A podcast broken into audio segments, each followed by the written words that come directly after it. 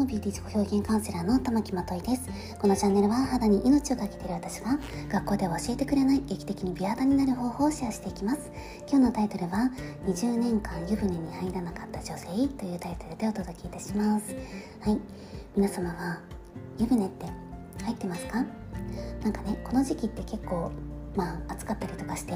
シャワーだけでいっかなんて済ませちゃう方も多いのではないかなっていうふうに思うんですけれども、あとやっぱり若い方とかはね、そんなにやっぱり湯船に入る習慣っていうのはね、ないかなって思います。で、ただ今日はね、私お客様のお話で20年間湯船に入らなかった方がいらっしゃるんですね。で、その方が今どういうふうに生活をしているのかということをね、ちょっとお話をしていきたいと思います。はい、ですね、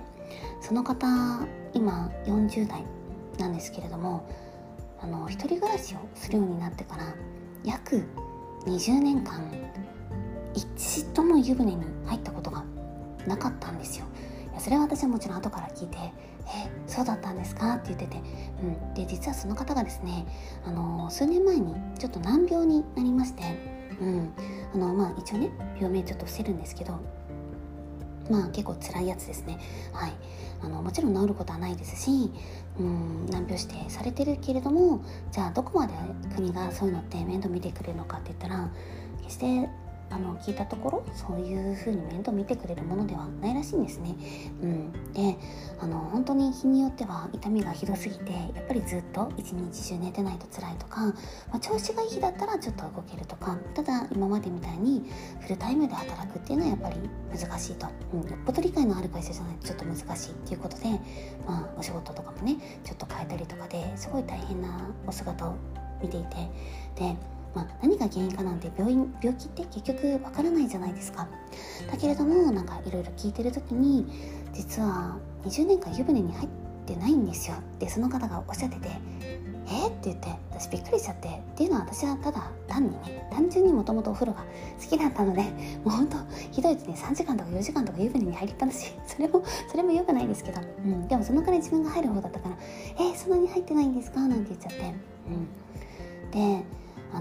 決して別にその方が20年間湯船に入らなかったからといってその難病になったとは、その因果関係っていうのは 100% イコールではないと思ってます。だけれどもやっぱり、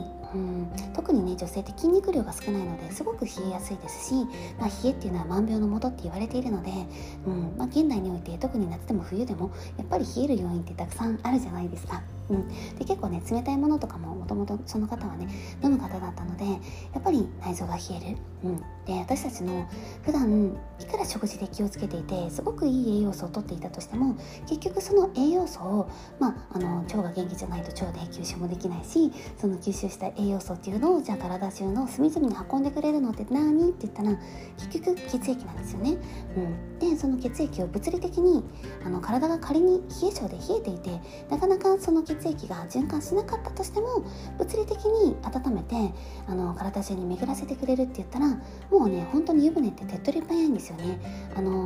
私たちがお湯沸かすのと同じですね。外からの火でお湯って沸くじゃないですか。あれと全く一緒で、外から温めることで中も温められるよっていうね、すごい手っ取り早いですけれども、なかなかやっぱりね、そういう風にされてこなかったっていう風におっしゃってて、本当にさっき言ったように、それが 120% 原因とは言わないけれども、それも原因の何割かはあったんじゃないかねなんて話してました。だから特にね、やっぱり内臓を冷やすのって一番良くないので、なので冷えっていうのはね、本当に万病なので、皆様も気をつけてください。こういう夏場とかって意外とエアコンとかですごい体冷えているので、しっかり温めて体中に、血液巡らせて栄養と酸素っていうのを運